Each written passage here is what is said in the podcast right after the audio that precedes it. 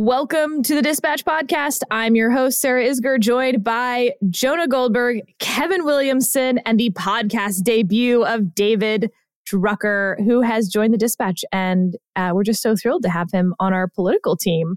David, welcome. We have plenty to talk about today. We will start with Memphis, but we will also talk about happenings on the Hill, some 2024 news. Who knows? Who knows where we'll get to?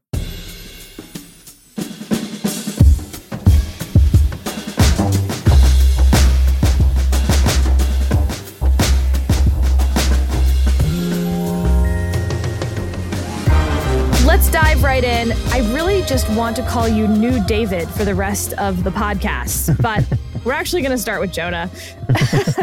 uh, Jonah, you wrote about the protests that are happening, Memphis, race related to police. I thought it was a great column, even though I didn't agree with all of it. And I'm wondering if you could sum up where you think um, the protesters are wrong, I guess? Sure. I mean, it depends which protesters we're talking about, right? You know, I have no problem, I have no objection with people who are horrified by what happened um, to Tyre Nichols, because what happened to Tyre Nichols is is is horrifying. Um, even though I think, you know, I suspect that this is all going to become more complicated down the road when when when these things go to trial. Um, but that's a conversation we can get to for another time.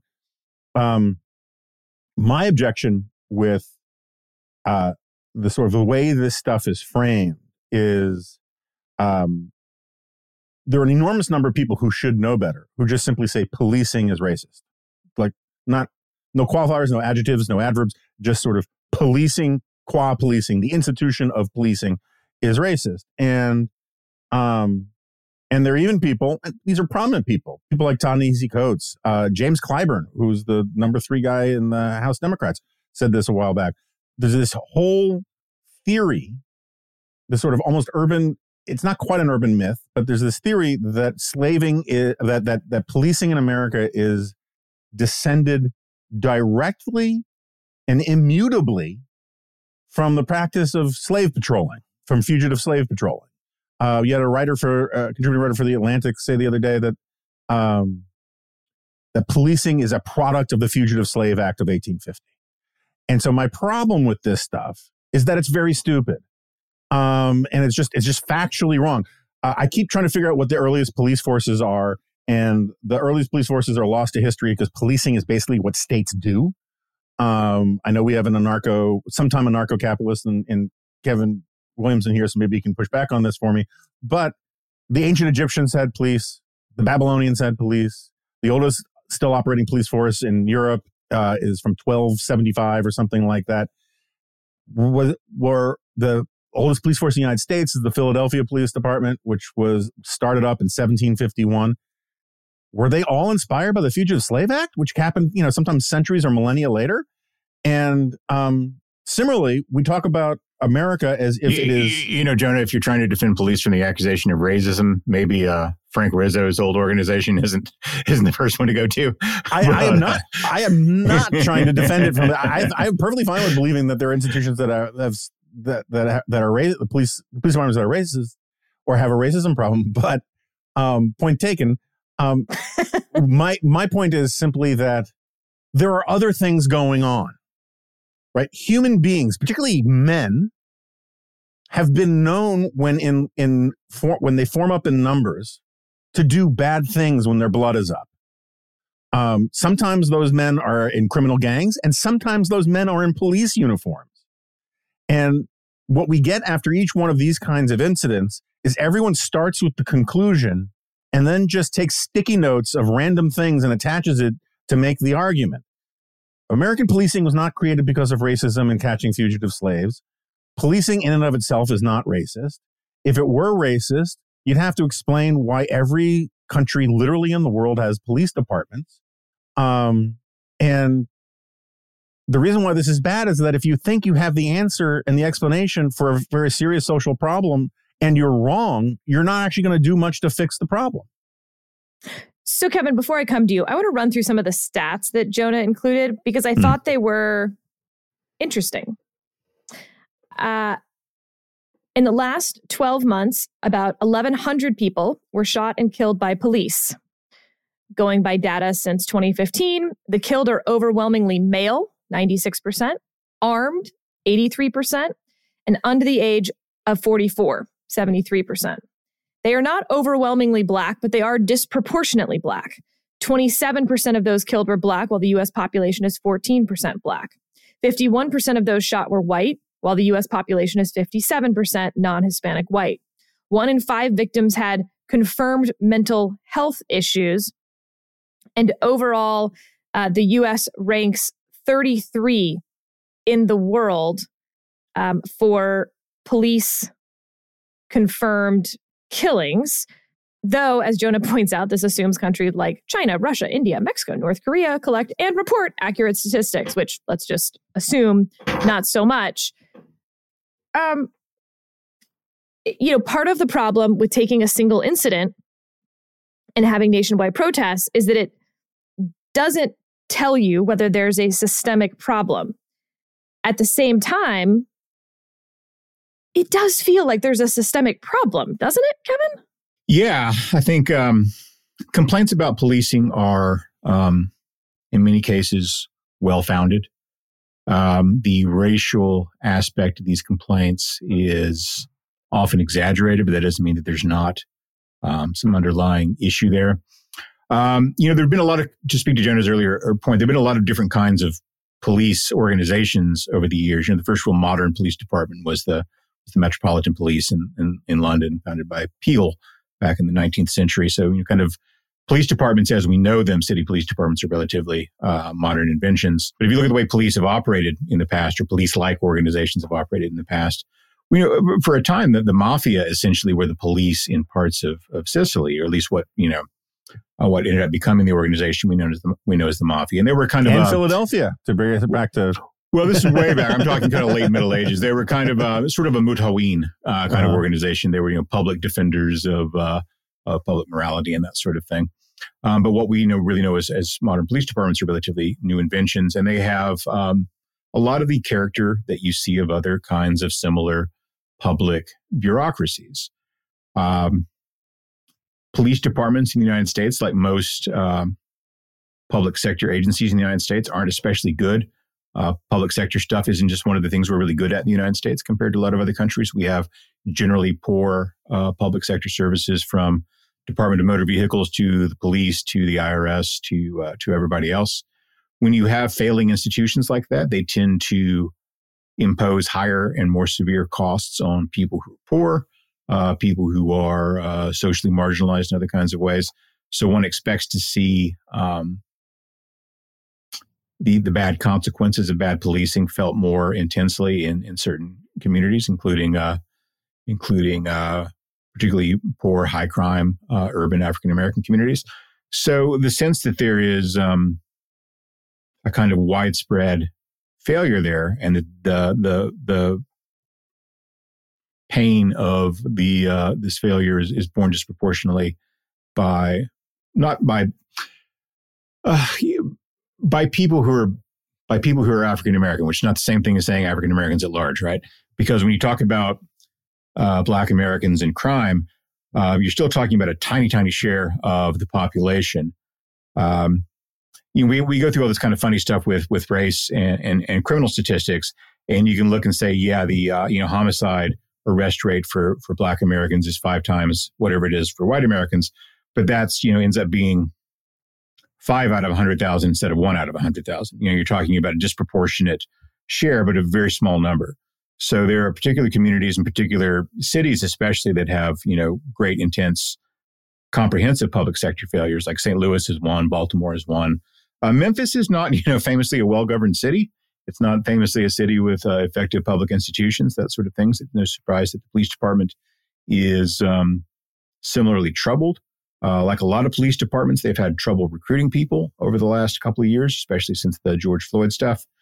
Um, I hate to sound um, flippant about that, but American police departments just typically don't attract the very best people.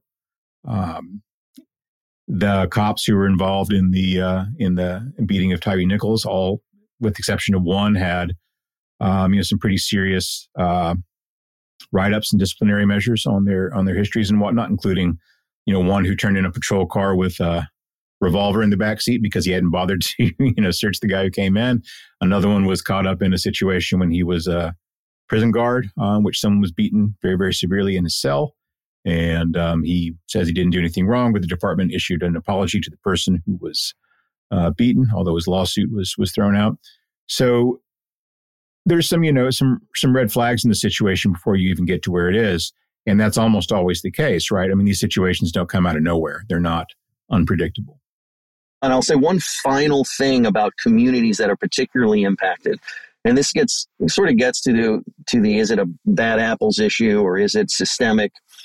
Let let's presume, for the sake of argument, that it's not systemic. Let's just presume, for the sake of argument, that it's a bad apples issue, but that there is national scrutiny on the bad apples, and and it, it creates its own problem. Right after the George Floyd incident, the murder of George Floyd, I, for various reasons, I was interviewing Senator Marco Rubio, and it was at the height of the Black Lives Matter protests, and I was asking him a question about Black Lives Matter and whether he agreed with it or not. And, and he said he didn't know, you know, he said the organization Black Lives Matter is one thing, the, the slogan may be another thing.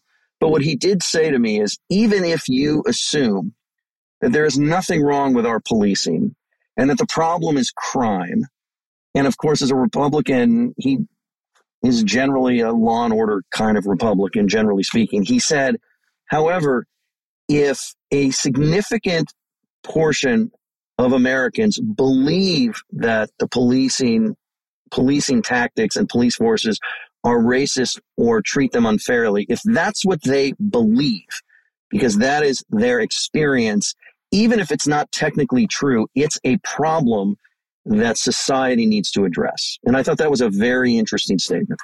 Can I respond to one little thing real quick? I think that the problem is a lot worse than bureaucracies failing to do a job that is hard. And uh, I think that we, we go wrong if we if we if we look at it that way. You know, every big city police department in this country either currently is or it has been at some point in living memory a host organism for some organized crime outfit. Um, you know, in Los Angeles County Sheriff's Department, you have the sheriff's gangs. In LAPD, you had the Ramparts, which wasn't just corrupt cops; they were robbing banks and stuff.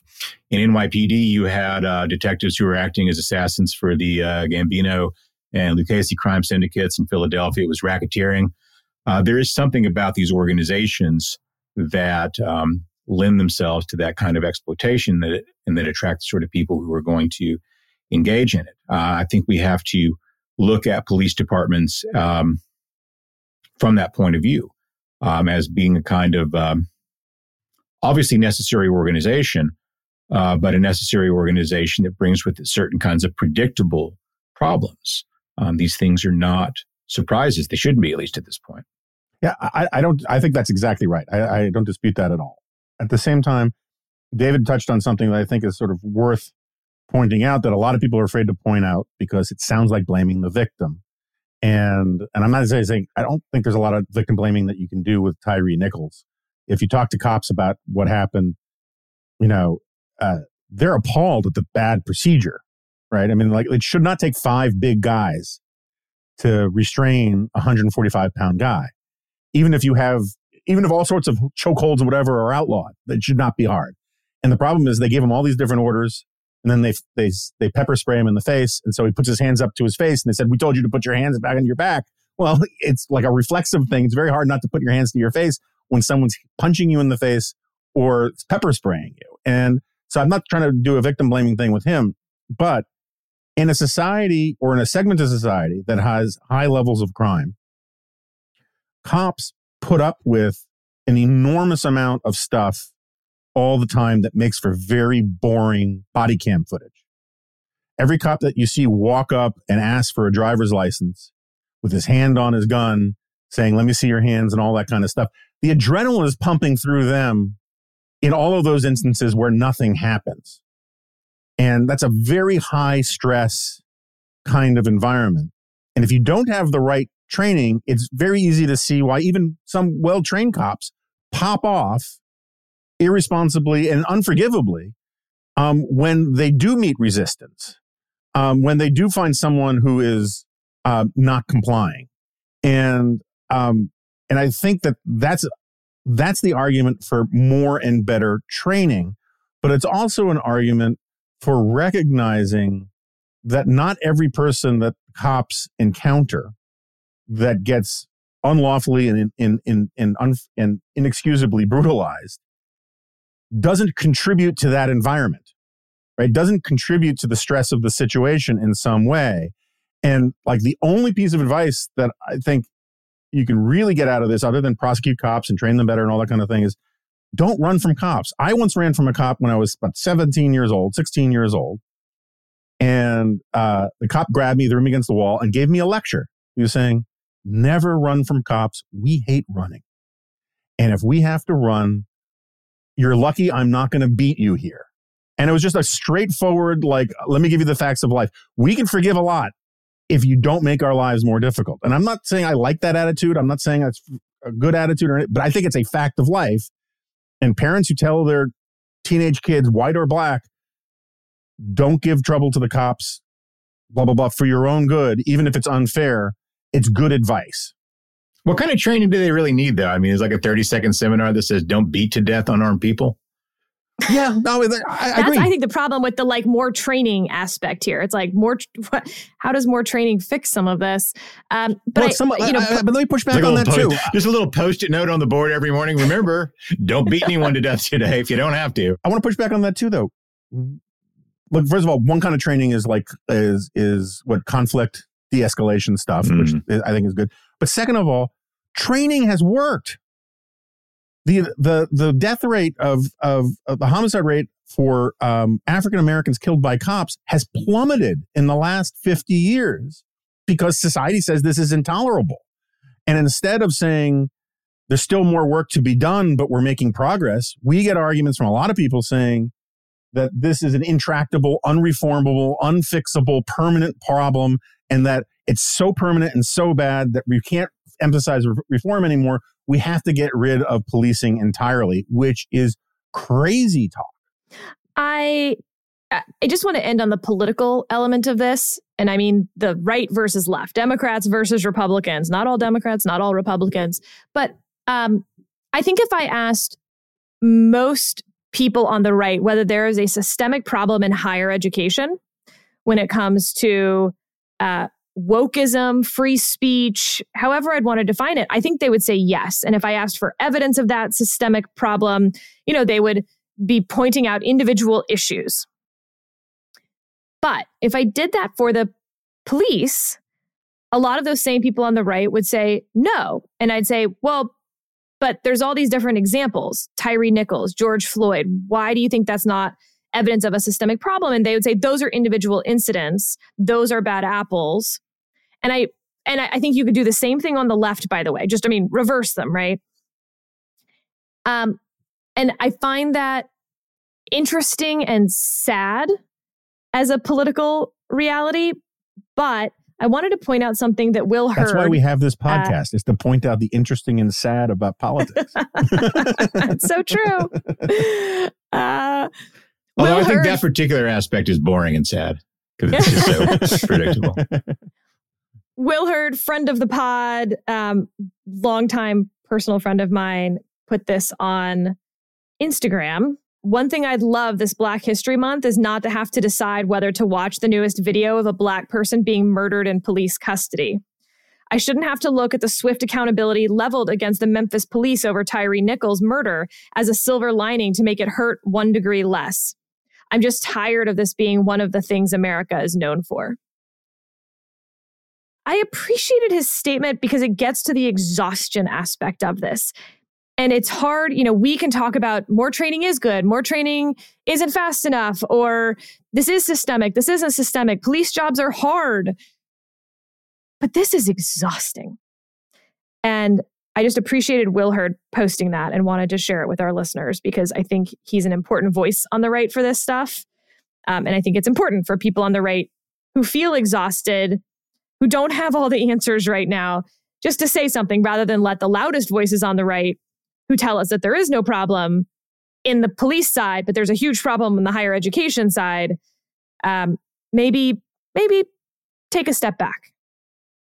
Hello, it is Ryan, and I was on a flight the other day playing one of my favorite social spin slot games on chumbacasino.com. I looked over the person sitting next to me, and you know what they were doing? They were also playing Chumba Casino. Coincidence? I think not. Everybody's loving having fun with it. Chumba Casino is home to hundreds of casino style games that you can play for free anytime, anywhere, even at 30,000 feet. So sign up now at chumbacasino.com to claim your free welcome bonus. That's chumbacasino.com and live the Chumba life. No purchase necessary. VGW. Void prohibited by law. See terms and conditions. 18 plus. All right, David, new David. David oh. 2.0. I want to totally switch gears here, except for the fact that it's going to be uh, political tit for tat and talk about House committee assignments. What could be sexier on this Thursday morning? The House is set to vote on whether to remove Democratic member Ilhan Omar from the House Foreign Affairs Committee. Um, that has to go to a vote. My understanding is that removing uh, Congressmen Eric Swalwell and Adam Schiff from House Intelligence uh, didn't need a vote because that's a select committee. Um, that's already been, they've already been officially denied seats on those. This is, of course, exactly what McCarthy vowed he would do. He said that if Democrats removed Marjorie Taylor Greene and Paul Gosar from committees, that, you know, what's good for the goose is going to be good for the gander. And here we are, and it's the gander's turn. Um, can you tell us where things stand? That vote is going to happen today for Omar, probably while we are taping this. Um, and is this now going to be our new reality that we just remove sort of the most egregious members from the other side for funsies? And I'll point out, by the way, the funny thing to me is that Marjorie Taylor Greene goes on to raise $3 million in the quarter after she's removed from her House committee. And Adam Schiff, who was just removed from House Intelligence, uh, the Permanent Select Committee, uh, just was endorsed by Nancy Pelosi for Senate in California. So it seems like it's good business.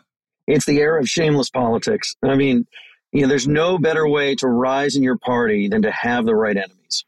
And when Marjorie Taylor Greene was kicked off of committees by uh, a vote of House Democrats led by Speaker Nancy, then Speaker Nancy Pelosi, it just it made her more of a rock star than she already was. Um, voters these days, particularly small dollar donors um, who are really involved in at least observing and participating in politics, even if they're not really party people, uh, they just get really jazzed when um, somebody defies the so-called establishment and is hated by all the people they hate. And so that was really good for Marjorie Taylor Greene. I suspect the same will it will be the same for Congresswoman Ilhan Omar if she's booted from foreign relations. And I'll, and I'll get to that in a second here. She will raise boatloads of money. She's in a safe Democratic district, but now you'll really never beat her because she'll be a martyr. Um, and and we're seeing the same with Adam Schiff and Eric Swalwell. Um, and you're, you're right about this. When you have a House Select Committee, these are leadership appointed, meaning they can be leadership locked. So there wasn't any vote there. But in a standing committee, um, requires a vote of the House uh, to remove somebody. Republicans have a four vote margin. So it's unclear if they're going to have the votes to get this done because there are some Republicans that seem to be principled on the notion that people should not be removed from committees for saying ridiculous things, uh, whether they're anti Semitic, whether they're racist, or anything else. And so I think we need to be clear about what this is about. It isn't, you know, necessarily about I don't believe that you should be removed from a committee because I don't agree with you. I think there is a line at which anybody would probably be removed from a committee. I mean, I think if, you know, some member of Congress decided to put on jack boots and wave the swastika, I imagine they'd be voted off committees by just about everybody. Paul Gosar abstaining. uh, yeah. So apparently, by the way, you can, yeah, again, you can go to events as we look. You can go to events where these people are, but as long as you don't put on the uniform, you, you're cool. So yeah. So what we have here is, you know, especially in this era, and and I and I think really with with both parties, but we've seen this really with Republicans in a way that I don't recall 20, 30, 40 years ago seeing it with them.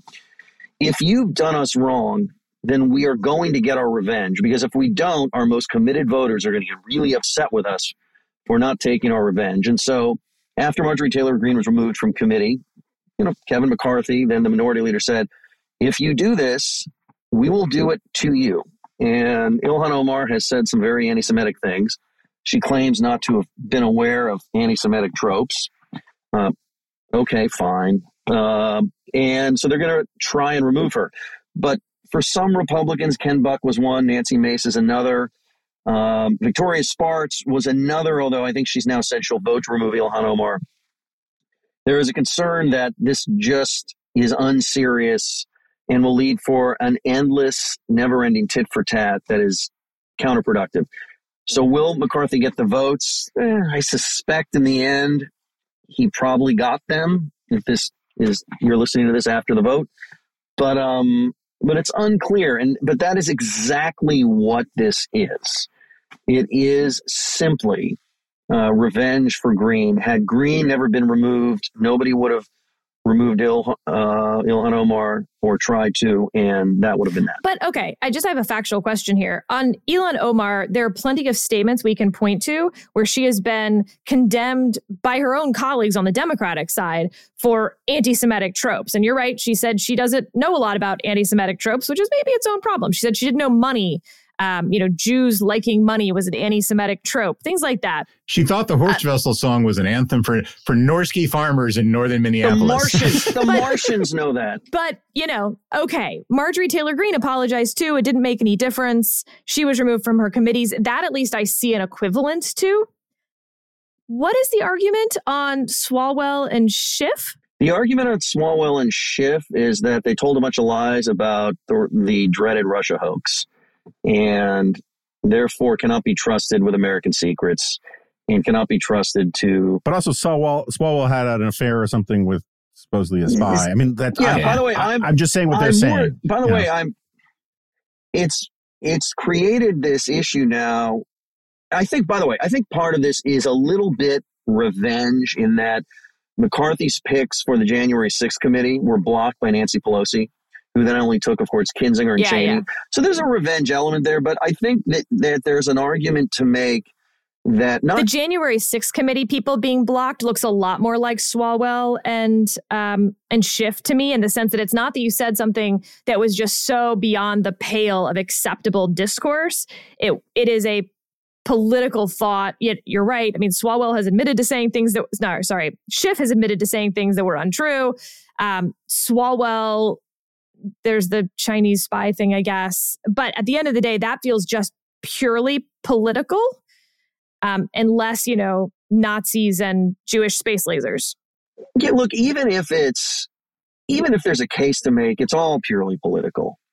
Because members of members of the House of Representatives, at the very least, are a broad cross section of America. Believe it or not. So, like, if you're wondering about your government, like, blame yourselves. There are hundreds of them. I mean, you're right. There are 435 of them, and then there's another hundred senators. So there are more than 400 of them, and lots of them say wacky stuff. Lots of them. They have all sorts of strange opinions. Now, they're not all, you know, racist, anti Semitic opinions, but you'd be surprised what some of them say. And if they really want to start policing who said what and who spun what and who lied at some time or another about some policy, there'd be nobody on committee. Jonah, it does seem interesting that Republicans remove Adam Schiff from a committee for lying while George Santos is sitting there. Yeah, although George Santos has now recused himself, right? Um, That word doesn't make any sense. I know it doesn't, but I'm just. I, I, uh, sorry, people people can't hear me making air quotes around recused. I used my fingers, but um, yeah. I, so I, I I basically agree with you guys. Look, everybody, this is a um non-zero sum game for everybody. Everybody benefits from this except the people watching, right? So uh, everyone raises more money. Adam Schiff is in hog heaven, having been kicked off. Um, Ilhan Omar is very happy about being the center of attention. Kevin McCarthy is very happy to say that he's accomplished something when he goes on TV. Um, And at the same time, I'm actually more okay with this than I normally would be because Congress is supposed to be kind of a zoo and like it's supposed to be like um a political cauldron and um I don't and because none of it really matters um except if you're someone who actually thinks they should be doing their jobs um then um let them actually think Congress is important and that committee assignments are important. I mean, maybe that's like a good lesson for these guys to learn since they forgot it. And other than that, it is, um, I just, anybody who says it is a, someone said recently that is a, it is a crisis for national security not to have Adam Schiff on this committee because he knows so much about intelligence or whatever. And it's like, oh no, it's Nancy Pelosi. It was like Who- Nancy Pelosi. said that? Somebody That's said it puts. America in danger not to have Adam Smith on. I think Schiff on Adam the Schiff said that actually. So, I'm sure he did. I'm sure he's saying that right now. But um, it's pr- printing uh, out bumper stickers. it's just also pathetic that I, I I I kind of like it for some reason. All right, Kevin, last word to you on this. So my least favorite expression is "This is what democracy looks like." This is what democracy looks like, right?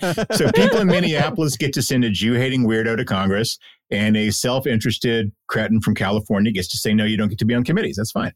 The alternative model is the one that that that, that I like to see, uh, which is where institutions care about themselves and, and take some defensive measures on their own. I would love to see Marjorie Taylor Greene denied committee assignments by the Republican. I would love to see the Democrats come out and say, no, this lady is a, is a crank and we're not going to put her in any committees.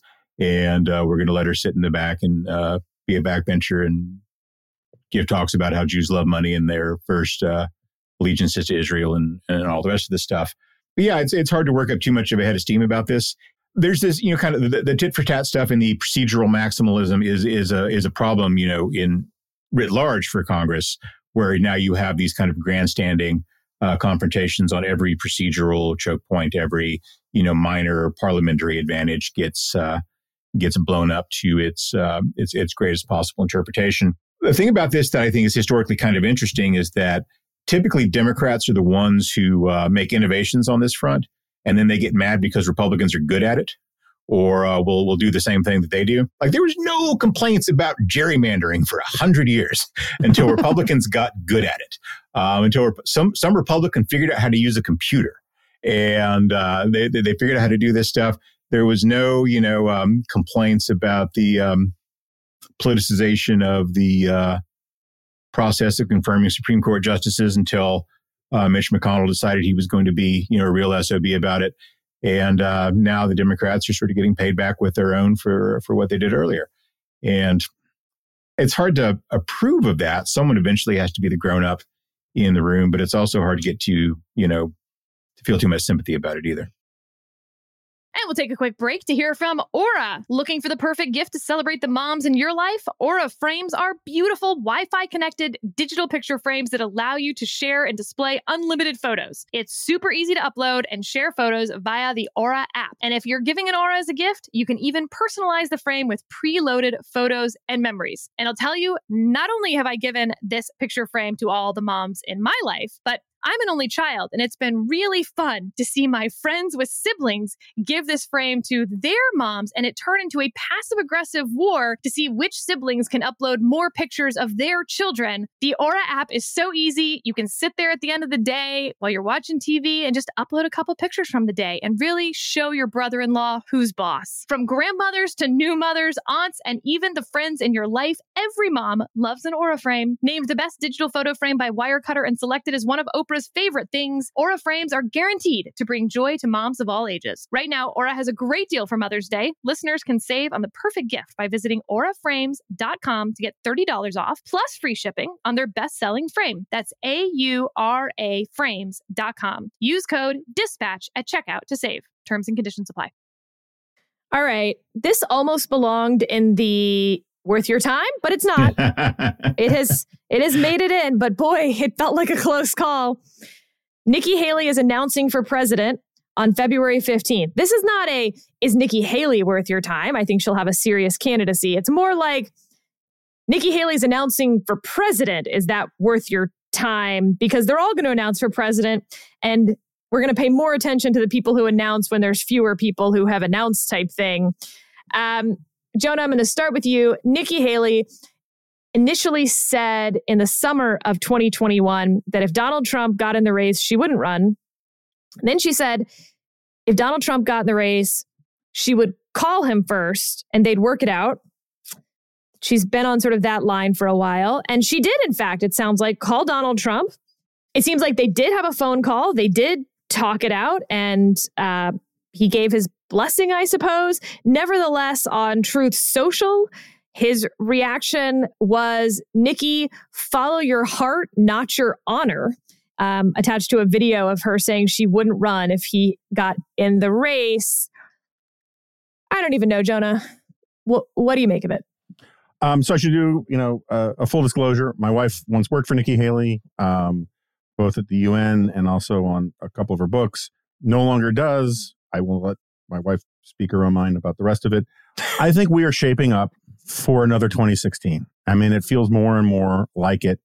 You have all of these candidates not wanting to be the one to go after Donald Trump directly, wanting to be the one to sort of pick up uh, the ball after Trump fades. I mean, we're literally seeing people say these kinds of things and strategists talking this way. Larry Hogan said something like this recently. Uh, McKay Coppins has this piece in the Atlantic where um, he talks to Rob Portman, bless his heart, and Rob Portman says, "Look, you know, I feel like maybe I think what's probably going to happen is Donald Trump is going to realize that for the good of the country, he would be, and also for himself, he would rather be an elder statesman in the party than actually president run again, and so he'll he'll gracefully bow out or something to that effect." And McKay Coppins admits in the article that he burst into laughter when Portman had said this, and then Portman says, "Okay, I guess maybe that's a little far fetched, huh?"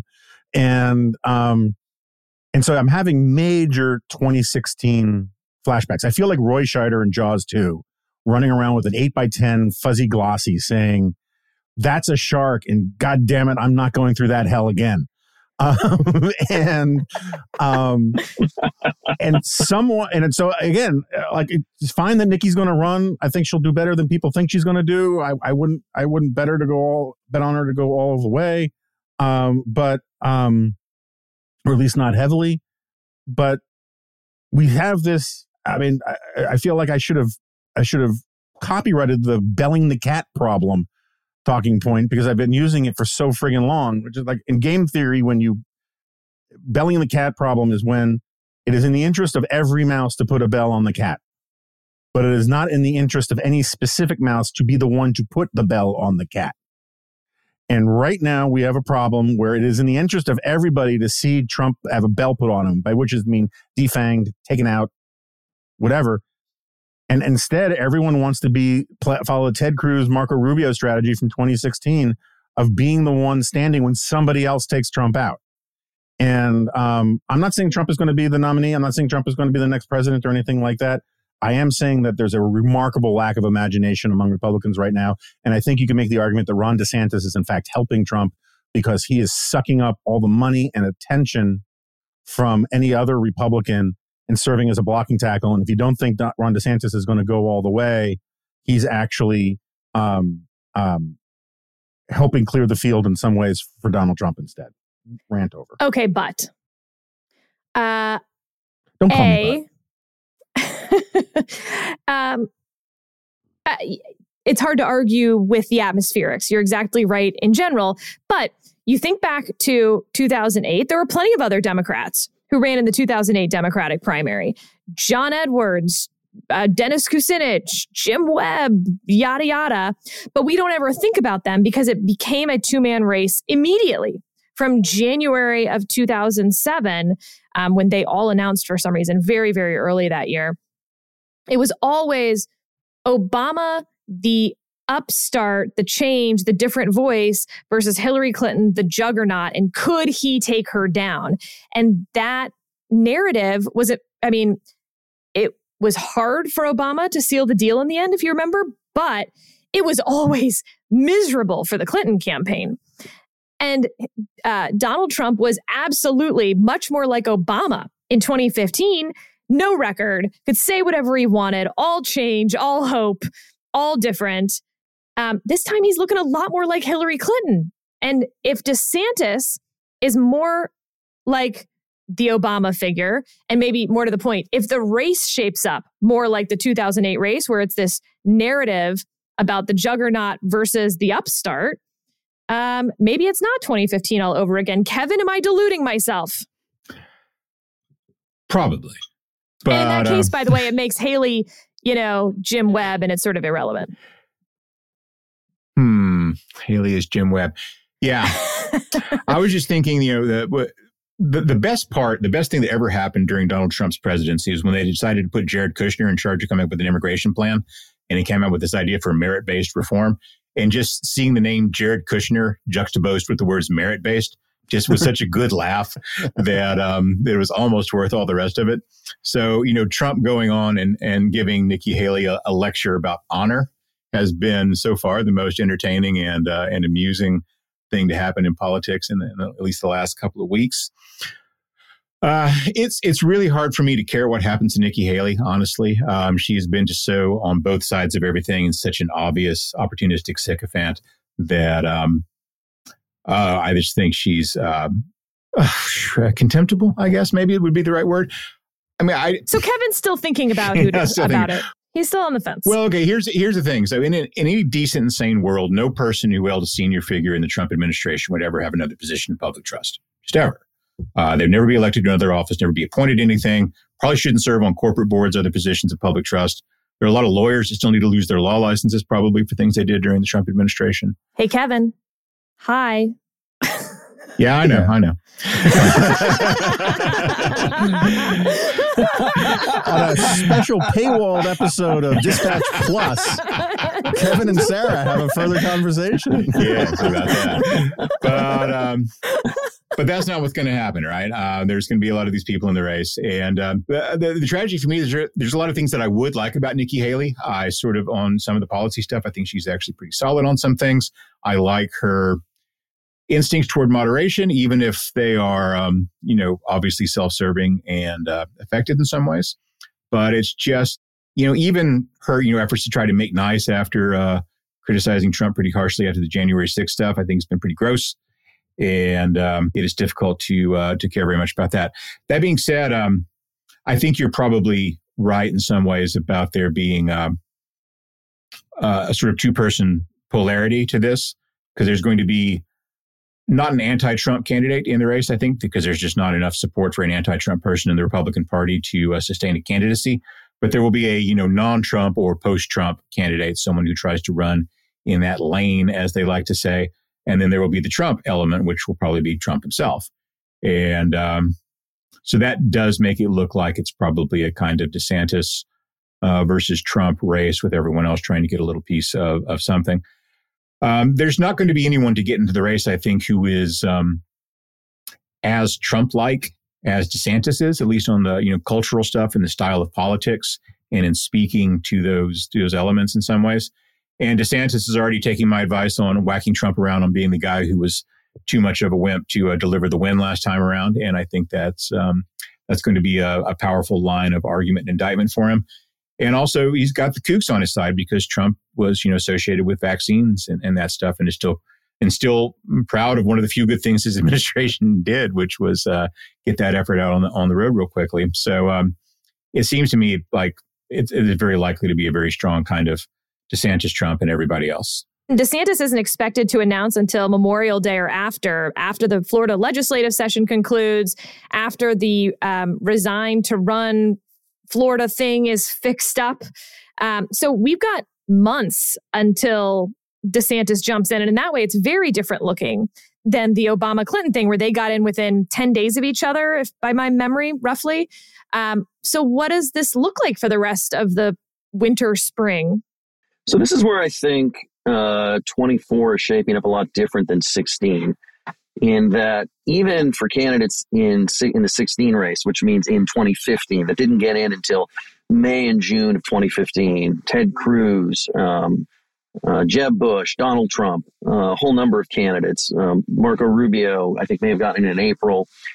Um, there was so much positioning immediately after the 2014, the midterm elections and so much activity. And what you have now is a bunch of candidates that are all sort of circling each other. They're trying to figure out how strong Trump is and how much command of the party he has. They're also trying to figure out what is DeSantis really doing? Is he definitely going to run? Is he as strong as he appears to be, or is he going to peak too soon? They're also, and I, know, look, this is from conversations I've had as well in my reporting for the Dispatch. Um, they're very acutely aware that they all get in and it facilitates Trump by default. Even with everything that Trump has been through, he retains, depending on the state, anywhere from 25 to 35 percent of the committed Republican voting base that are going to stick with him most likely. And if they all get in, then he gets to do what he did in 2016, even in a weakened position. And they're aware of that. So there's not a big hurry to divide the field. Obviously, some candidates will get in. Nikki Haley's going to be the first, it appears.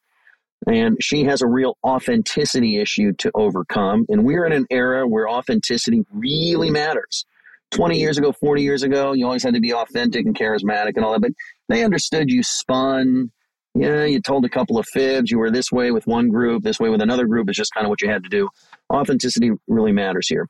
I think a couple of other things to be, I think that matter in the ways this could be different, but may not be, is Donald Trump in 2016 was the ultimate change agent. And it was like the change agent who challenged dogmas in both parties versus a collection of Reagan era politicians that were promising me tax cuts for the 55th time.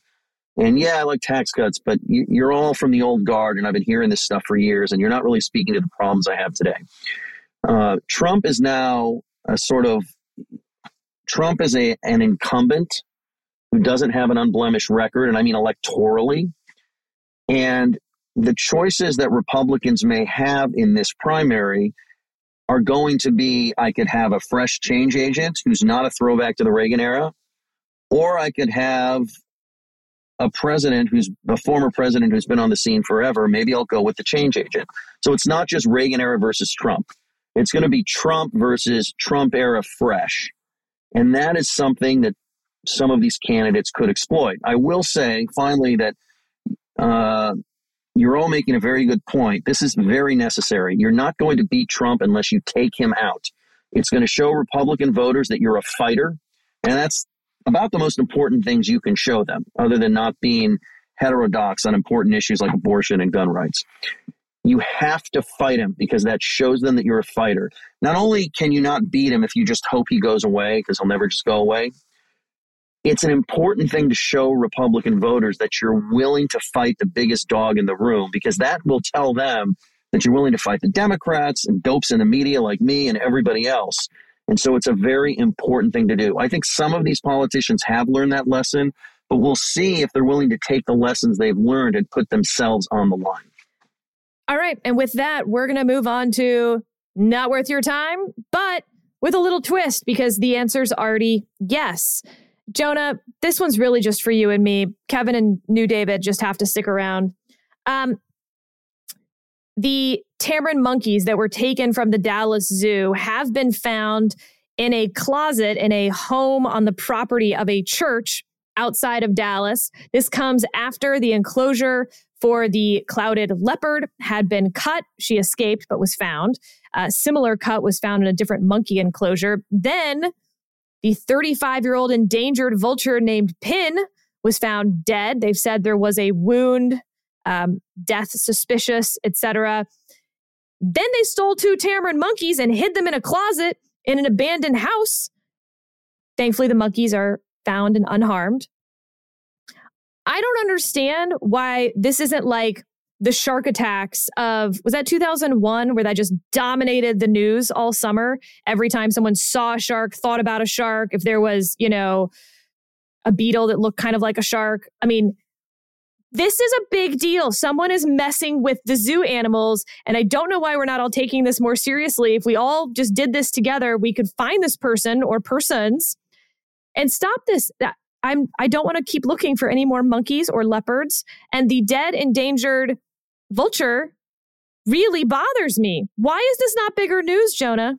So I, I it, once again, I would just have to say you were once again underplaying the story. Um, the the really interesting development. Look, we're in the middle of all of this talk about apocalypses. There's this new show on HBO. It's all about you know zombie apocalypse and all that kind of stuff. There was a movie called Twelve Monkeys, which was about Yes. uh, a, a, a, basically a pandemic kind of situation coming out. We just got out of a pandemic. Louisiana Zoo just had 12 monkeys stolen from it. Dismissed as coincidence. I don't think so. Um, so there's just there's just something going on out there.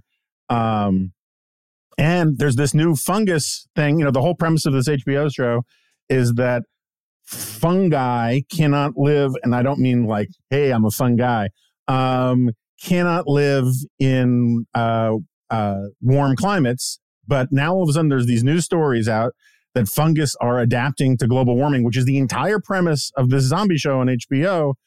Um, I mean, in fairness, the entire premise of the show doesn't make any sense in The Last of Us because it's Yeah, that yeah, yeah, yeah, fungus yeah. can't live in humans. And it's like for any woman, it's, that's a very confusing thing to say. um, all I'm saying is sell your bonds. uh, Kevin, why can't we all center around a story that isn't culture war, that isn't politics, where we could all feel like we were doing our part to help the zoo stop a crazy person stealing and killing animals? I feel like this is what the country needs right now, and yet we're not doing it. Why? You know, I, live in Dallas, and I say let the leopards out. Let them out. Uh, let the monkeys out. yes. Let them let them all run wild. Dallas is not going to notice the difference. This city has bigger problems. Uh, I think you could run a whole, you know, Barnum and Bailey elephant parade up uh, Elm Street in Dallas, and uh, and the city wouldn't notice too much. The city's got bigger problems than that. So um, that's what I think about that. All right, Kevin's out. New David, last word to you. Why can't we all get along? People only care about cute animals. The clouded leopard's adorable. It's a little bit bigger than a house cat. Super, super fuzzy, fluffy, cute thing. And the tamarin monkeys look like old men. But when you see a when you see a news headline and you don't see the picture and it just says leopard, anything leopard, they're thinking you know very fast, very evil, brutal, carnivore. You know, I made that mistake on one of our, our podcasts. Someone was talking about the, the missing leopard, and I, I pointed out that I actually have a safari rifle, so I'm I'm ready to finally get to use it. And then someone bit- someone sent me a picture of the actual clouded leopard, and it's this you know sweet little kitty. Yeah, listen, I mean, I, I I'm all for animal stories. I have kids; they love like animals, but you know, Americans care about cute animals. So you, you either got to do it with pictures, or you got to find you know missing dog stories. Interesting. I will say that the vulture may not be traditionally cute. The endangered vulture, his name was Pin, 35 years old. May he rest in peace. But, and I think Jonah will be with me, Pin was freaking adorable. And vultures are incredibly smart. We need them. Countries that have tried to wipe out vultures find that they have a big carrion problem with bacteria and gross stuff. What do people say about people they don't like? You're a bunch of vultures. I mean, it's, you're never going to get us there. You were being nice. They mostly say that about lawyers. All right. With that, David hates lawyers. Kevin thinks I should be disbarred. Jonah, you're my only friend. Thank you for joining us. If you like this podcast, leave us a rating. It helps other people find it. Or you can join as a dispatch member and hop in the comments section. And uh, you can also weigh in on my disbarment. Beyond that, we will see you next week.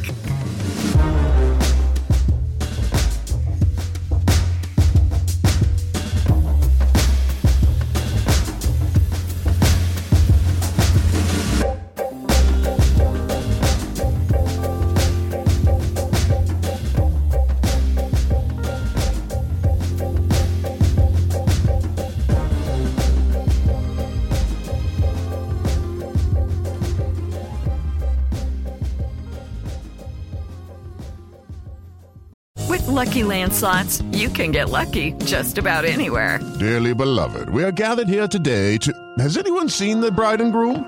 Sorry, sorry, we're here. We were getting lucky in the limo and we lost track of time. No, Lucky Land Casino, with cash prizes that add up quicker than a guest registry. In that case, I pronounce you lucky.